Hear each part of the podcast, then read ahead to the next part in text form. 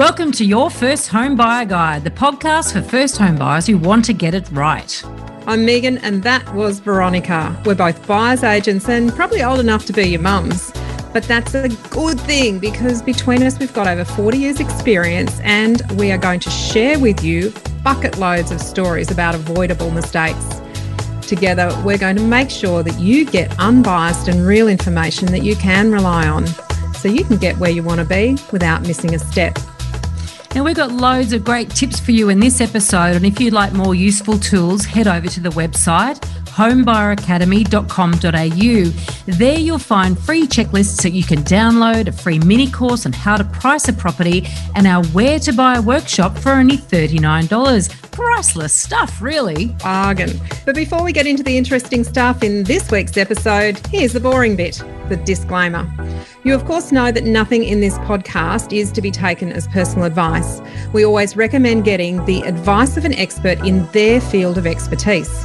Now, we've done our very best to ensure that the content is correct at the time of recording, but things change.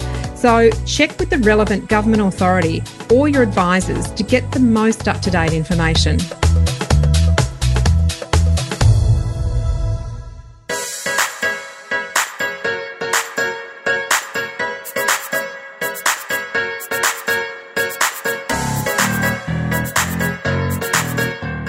In this episode, we're going to answer your questions. We've got questions about fire orders in apartment buildings, timing your purchase in a rising market, choosing whether to buy an apartment to live in now or a house to rent out first and move in in the future, the impact of climate change on your choice of location, and rent to buy schemes. What a range of topics. Thank you all for your questions. Be sure to contact us via the website if you've got things you'd like us to answer in future episodes. Wow, we are going across the board, up, down, and through the middle, aren't we, today? we are. well, interestingly, our first question is from Michael. It is one for you, Veronica. It is a Sydney based question. It's about apartment buildings. And Michael asks I've noticed when I look in the lower North Shore that a lot of properties have high strata. So that's the strata levies. I've heard councils are starting to audit strata run buildings to confirm they are up to fire code, etc. Obviously important. Yep. Would be interested to hear your thoughts on this, including at what point it's okay. So let's say they've done the roof, the fireproofing, and the painting. However, they have windows and doors left on the list of works that they have planned for the building. Veronica, there's a lot in this, isn't there? There is a lot in this, and and we won't go into the great nitty gritty of fire orders on buildings, but Suffice to say that the councils um, uh, have been starting, and different councils have been starting to go through buildings and, and put fire orders on them. And the fire orders might say things like your entire fire um, prevention system needs to be upgraded. And that can be things like sprinklers, fire hoses, uh, fireproof doors. Um, there's just so many things. So the list for some buildings, I've heard of some that have they've had a bill of a million dollars you know and i've had heard of Ooh, others that it's and, only and been, where does that go? Where's that million dollars come from veronica? Oh, from the owners yes. So mm. This is a real we have seen a lot of special levies that have been slapped on buildings because they've had to raise extra funds to pay for this and so therefore there's a there's a certificate that comes that i look for i mean i look for a lot of things i look in a strata report and it's obviously part of our course to talk mm. what you look for um, there's a certificate that's called the Annual Fire Service. Hang on, Annual Fire Safety Service Certificate um, that is issued and um, given to local councils. Now, sometimes that's missing. And so I always ask the strata manager, why is it missing? And sometimes the strata manager says, well, because council don't require us to give one. And that for me is a sign that says this building is risky because it hasn't had an order on it. And it could be a red be, flag, isn't it? Well, it could be that it has a perfect system. Yeah. And it could be that it's not been audited. So, therefore, you'd want to know okay, has this building got a perfect system or not? Mm. So, if you've got any doubts there, you've got to um, be understanding that yes, they, these can run into a very expensive bill for owners. Um, and if it's all been done, then it's a, that's a big plus in the favour of the building as well, because you know, well, you're not up for that and someone else has had to pay for it. Um, and the other thing too is that they will have a full schedule of works and what you will, will be able to do is see where they're up to in that process, mm. as Michael's asking. And I guess what I would want to know is, well, how much has been done? What is the cost? How have they costed out what's left? Have they got quotes? Have they awarded a contract or not? Mm. you know how certain how much information certainty can you get around that?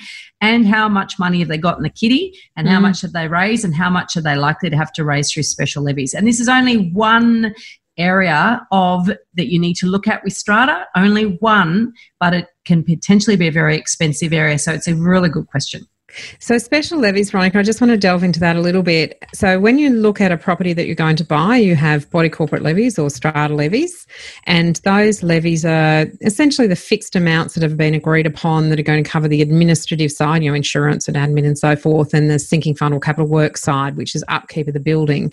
So, if you look at that and you think, all right, well, that's let's put a round number of $5,000 a year. Um, I've got a budget $5,000 a year. If a special levy comes mm. along, that is an additional amount on top of your $5,000 to cover something that actually hasn't been accounted for yet. And that could be, as you said, if you've got a building of 10 owners and there's a million dollar bill, that's Ouch. a lot of money to find. Ouch. Yeah, and I've heard horrible stories. Uh, so it's worthwhile being very wary about this. Absolutely. So you got to dig, dig, dig, dig, dig. Dig, dig, dig. Nothing beats due diligence. now we've got a question from Will, and it's all about working out the best time to buy. And this is a question apart from where to buy, when to buy is a big question. A lot big of people one, ask. Yeah. yeah. Will's asked, it appears that the market is up again. Yeah, we're recording this in December 2020 and we'll be releasing this episode in March uh, 2021. And we are expecting the market to to you know con- to continue to be on the upward trajectory next year. So yes, is it time to buy now? Given that a lot of forecasts suggest a big rise, um, I am not sure whether I want to compromise to get into the market now or whether I should wait for the right one because there are not many houses to choose from. Just don't know about the price movement. What are your thoughts on this one? Well, it's it's an interesting question because, as you say, apart from where to buy, when to buy is the next big one, and there's no set answer for that. But you know, generally speaking, what we say is the time to buy is when you can afford it regardless of what the market is doing.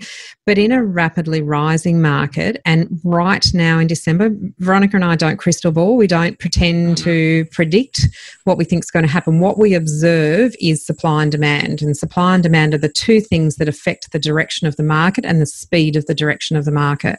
So at the moment, we have an oversupply of buyers and an undersupply of property. And that generally puts upward pressure on prices. So again, December 2020.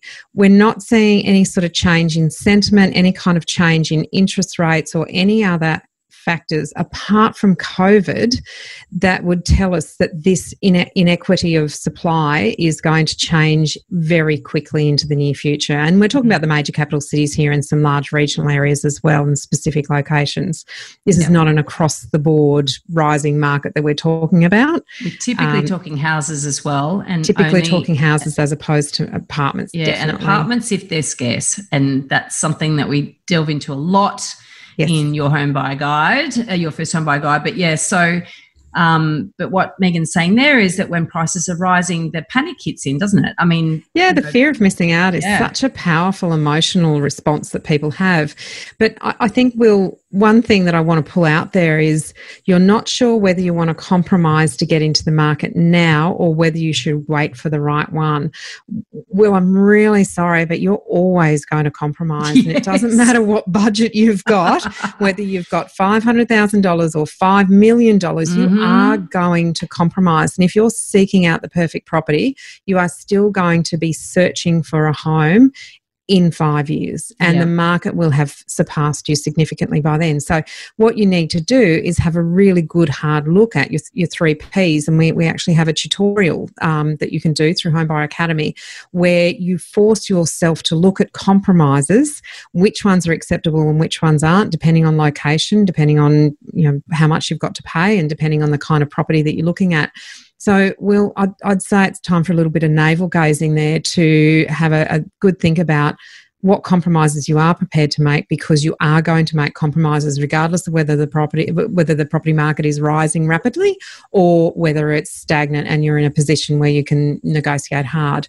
So so i'm going to pull that bit out of the when to buy sort of question. So we talked about the inequity of um, more buyers at the moment and less properties to choose from. So yes there's going to be compromises. Is the perfect property going to come along? No there will be the right set of compromises that will come along. And what you need to do is have yourself in a position that when you find that right set of compromises, you move forth with due diligence and the pers- purchasing strategy that buys that property at a price that is correct at the time in the market.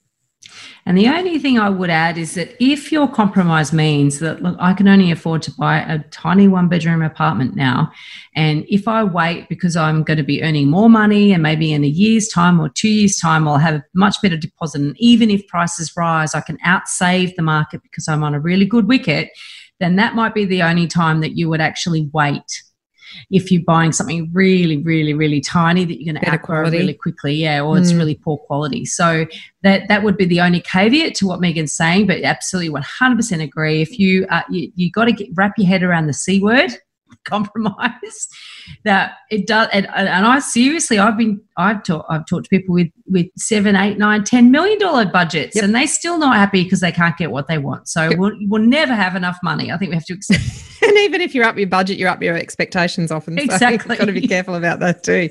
All right we've got a great question here from mahesh all about options for maximizing financial returns from first home buyer grants. When you have a good income pre children and a good deposit.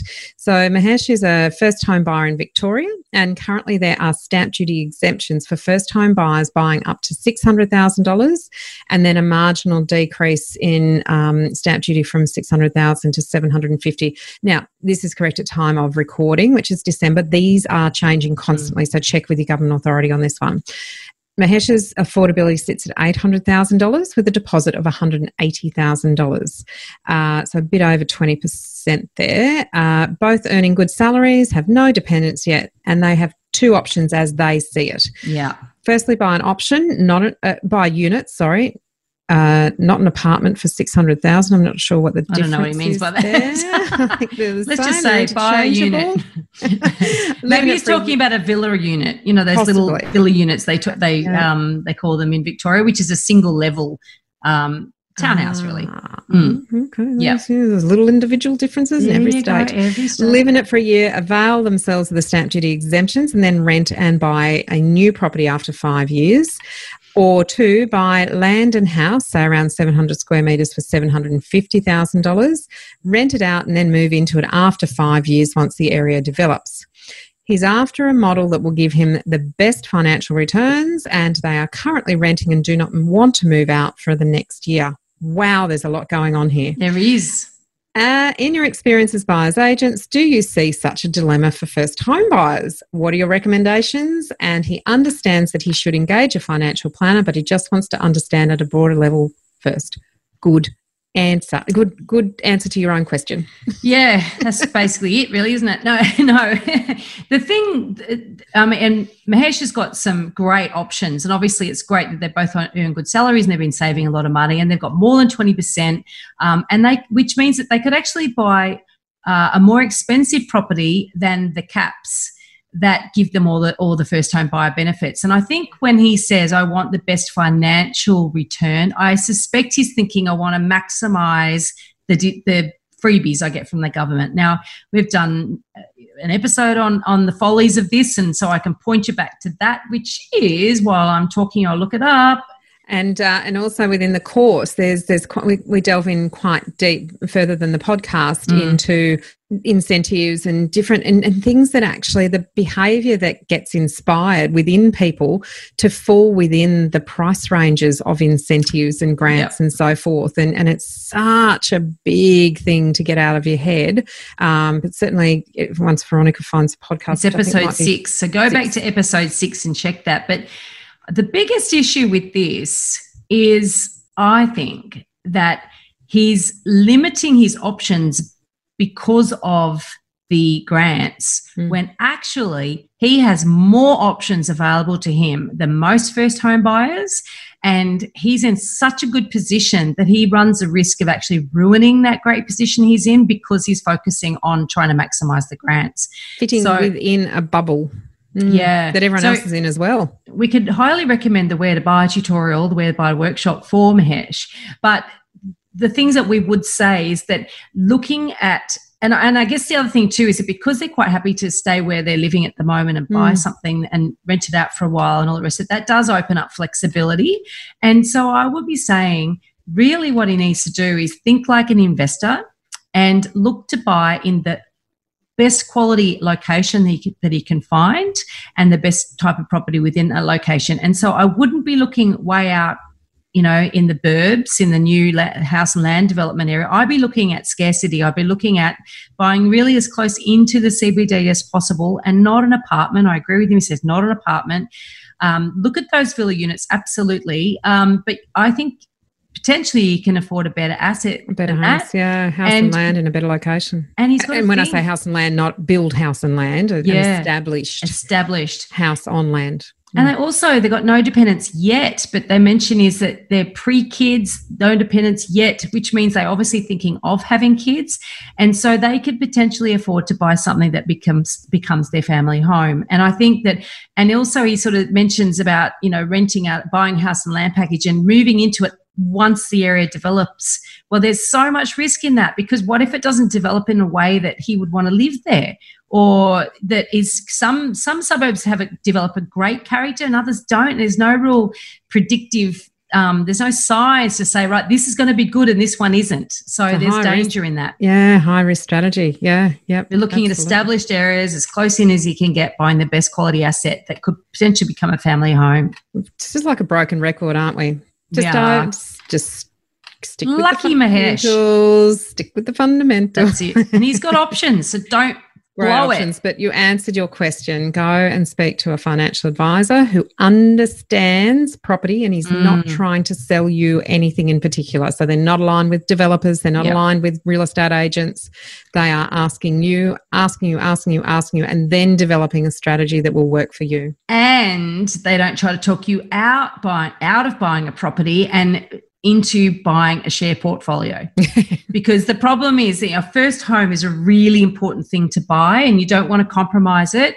By you know if you can afford to buy a really good quality asset then that's fantastic. Take advantage of that. But yep. you want to buy as as megan said finding a financial planner who understands property because otherwise they'll actually be downgrading and trying to encourage you to buy a lower grade so that there's money left for you to invest in shares. In shares, yeah. And you need Where they'll to, make some money from commissions. Exactly. Ask them how they're paid. And if they're paid a fee for service for the advice they give you, then that's a lot better than if they're paid a percentage of the amount of money that you invest through them. Yeah, yeah absolutely. Okay, we got one from Alyssa, and you know we'd like to have more women writing. We've got quite a few women doing the course, be doing the beta course, but they're not writing in questions. So please, women, write your questions in. Here's one from Alyssa, which is a perfect one for you to answer, Megan. My biggest challenge is trying to determine how much weight to give to climate change in choosing locations, fire and flood risk as we had at the beginning of 2020. Oh dear. And in fact, floods recently too. Combined water, water mm. security and urban heat effect are factors I'm trying to grasp. What do you this think? Such an interesting area because Absolutely. So I'm a Brisbane based buyer's agent. So you can imagine that flood is one of the very first searches that we do flood and overland flow um, so and, and and if a property does suffer from those things they're usually a no Mm. So, Melissa, it is really important to understand in different areas what effect and risk factors there are and and if there is an effect on property and you can often you can often kind of get a feel for this in talking to real estate agents about properties that they haven't got listed at the moment, but about different areas. They'll often say, "Oh, yeah, that flooded, or this one didn't, or you know, there's fire risk over there, or um, you know, it's in a gully and there's not a lot of particularly if there here's a tip for you particularly if if there are other properties for sale in an area that they don't have a property for sale yes. um, they're more inclined to give you the real truth about an area yeah. if they've got a property to sell in that, that area so um, you will find that prices are affected by these things because as people have more and more access to information you can get this information free online through council websites and so forth as people are more aware of these things they the price of of a property that is affected by mm. flood versus one that isn't is is quite different but we find after a period of time so in brisbane you know our last major flood was 2011 um, people's memories get shorter and shorter yeah. so the price differential between a property that flooded and one that didn't has actually gotten narrower and narrower it was huge to start with and people gave flooded properties a big swerve as as they should but mm. um, it you know it's big, that, that price differential has become less and less. So you've got to be really really careful. And and certainly we've had students who have been buying in bushland areas in victoria where there are um, a huge amount of requirements around uh, fireproof, you know, fire strategies and, and how houses are built and so forth, so that they're not not negatively impacted if there's an event. Um, I think at this point in time, you know, water security probably not as much. Urban heat, well, you go into a place that doesn't have airflow, that doesn't have natural light, that has a bad layout, that is oriented towards too much of the sun in Brisbane or not enough of the sun in the southern states, um, then these sorts of things affect how the, the house can be cooled or heated. So they're things that people absolutely take into account. What weight do you give them? They're often a livability factor. Mm. And in reality, that I do believe that's going to become more and more an issue in property than than both tenants and owner mm. buyers are going to start demanding better livability features in their homes and so more shade you know better insulation um, you know there's a whole uh, solar paneling all that sort of stuff to keep their keep their bills down but also just make the homes a lot more comfortable to live in. So I think it is the way of the future. So keep an eye on it. But I think what Megan says about people having a short memory, it is so true. And the case in point is all those people the, on the beachfront in Wamberal, you yeah. know, those houses hanging off, you know, over the, the sand there. Yeah. And, and all the old neighbours saying, well, 40 years ago, this exact thing happened. So there you this go. Is not new. Just that you are, neighbour. So All right, remember. Last question for the episode is um, about uh, rent to buy schemes. Hi, from experts. Zohaib. I like that. From Zohaib. Zohaib I got his name. I got his name right on the on the uh, Facebook Live, so I had to Excellent. say it. okay. Uh, so Zohaib's loving the wisdom wisdom and experience shared. Thanks a ton great to share it with you. Interested in knowing your opinion on renting to buy schemes. Now, this is a whole different area, isn't it? But, mm. you know, definitely worth looking at and, and examining. One friend has contacted a rent to buy company who are happy to lend him the deposit for a new newer construction. They've quoted him a rent to buy of $760 a week for a $720,000 house in in Sydney. Um, the house size will be around 350 to 400 square metres. I assume that's not the land size. I think that's a land size because I can't imagine the house being that big. The house but anyway, huge. Mm. Yeah. Uh, the deposit will be on 6% interest, so that's the deposit only. I'm assuming mm-hmm. 20%, whilst the bank loan will cost them 2.5% as, a, as an owner occupier. Uh, the catch is that my friend has to go for a new construction, which has to be from their company contacts only. I'm sure this is where the company will make their margin. Hmm. Can I pick your opinion on this scenario, please? I am well aware that any suggestion you provide will be of a general nature. You've been listening to us a lot. God love him. Oh, oh dear. Veronica. In and of themselves, can we first say, it is not necessarily a bad thing, mm. a rent to buy. There is just so much to understand and lots and lots of risks. I think the big problem is that you get tied in with you, you're sort of thinking this is the only way i can buy a property you know this is my only chance and if you're thinking that way you're more likely to sign up for a liability that could become a bit of a nightmare. And you do have to compare apples with apples, right? You have to sort of say, right, well, is this house really worth $720,000?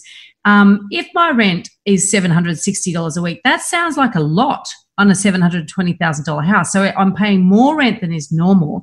The 6% interest, well, I guess I think you get less on that on a personal loan these days. Like that sounds like a lot. Even the 2.5% interest potentially might be a lot. Like I don't, I'm, I'm not saying it is. I'm just saying that you'd need to sort of think: mm-hmm. Have they built in a, a premium in every step of this that for them compounds and for you compounds too? That you end up paying more money for an overpriced house in an area where you're surrounded by other people exactly like you who are in equally tight financial situations. If anyone has to sell, it's not a great scenario because who are you going to sell to and that they're the sort of things that be going through my head you know you really want to say is this house would this house really be worth 720000 in the next suburb for starters Yep. And Veronica, then there's all those other, you touched on it. What if you need to sell? What are the terms of the rent to buy agreement? How long is the loan? What are mm. your exit strategies? Are you, are you limited by the time frame that you have to live in the property before you can actually sell it. So there's all these other questions that aren't associated with a you know just a straight arm's length purchase from a seller through an agent mortgage through a bank, mm. all those sorts of things.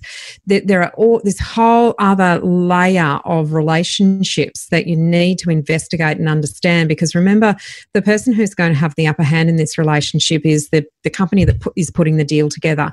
You are the one who are a little bit at their mercy, and you need to really understand what the risks are to you, um, how long you're going to be there, what does it mean, have lawyers look at the, the agreements, um, make sure that there's nothing in there that could catch you out you know if you miss a repayment what does that mean mm-hmm. it could have it could have far more ramifications than if you miss a repayment with a bank um, so yeah. there, there's a lot of in-depth analysis and um, due diligence that you need to do not just on the property that's obviously vitally important. It's got to be the right property. It has to be good investment fundamentals and the right price.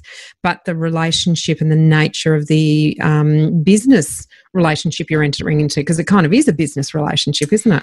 Who's the developer? who are the builders that they have on their um you know on their books that they're saying you can only build through mm. you know this this you know what are these builders?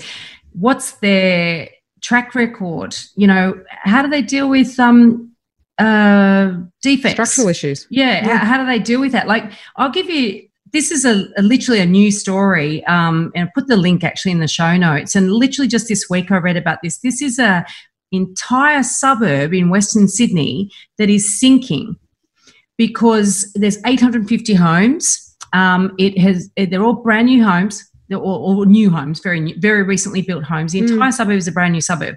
It was built by Lend Lease, developed by Lend Lease. These are a huge Good organisation, well known, big reputation, and mm. and you would I mean, and they've had to then enter into a buyback scheme for I think 90 of the houses now. Oh, but there's 850 in the suburb, and even the council has said, look, you're all affected, even though Lendlease has said so far only 90. So this is an, a big organisation who will stand by mm. their product and and and will want to be, protect their brand and it's um, you know it's a, a publicly listed company mm. so so they have a you know there you'd be thinking they're the safe ones to go with. And even though yes, there's a buyback, what, this has been going for two years and it's been hell for the people who bought in this. So this is a sort of it's a really bad example. It's a bit like the Opal Towers, the apartment building in Sydney that you know, started extreme, cracking on yeah. Christmas Eve, but very extreme, but but obviously very possible. And mm. and as I said, this is a company that is standing by its product, but that doesn't necessarily help people who've got houses with whopping great big cracks because they're basically sinking. So so and the point at the point I really want to I'll just jump in. I'm sorry, but um, the point there is that's a that's a company who do want to protect their mm. reputation. They have yeah. longevity in the marketplace. They have a long term plan. Um, if you're buying from a small time, you know, maybe a you know, husband and wife team or a couple of mates that are putting together a bit of a deal, and mm. you know, how, how, are you going to know that they're going to stand behind their product for the the, the, long term, um, or could it be really much easier for them to just bankrupt themselves and go out of business and deal with Leave your you. issues if you have a problem with the property? Yeah. So I just think there are a lot of extra risks and we don't like brand new anyway. And when you add, add even more risks in, I just be very, very careful. Mm. Owning a home is great as long as it's a really good asset. And if you buy into some sort of nightmare scheme, I think you'd real they'd be hoping that they didn't get into it. So a lot more research is required before committing. That's uh, I think that's the moral Absolutely. of that story. There you go.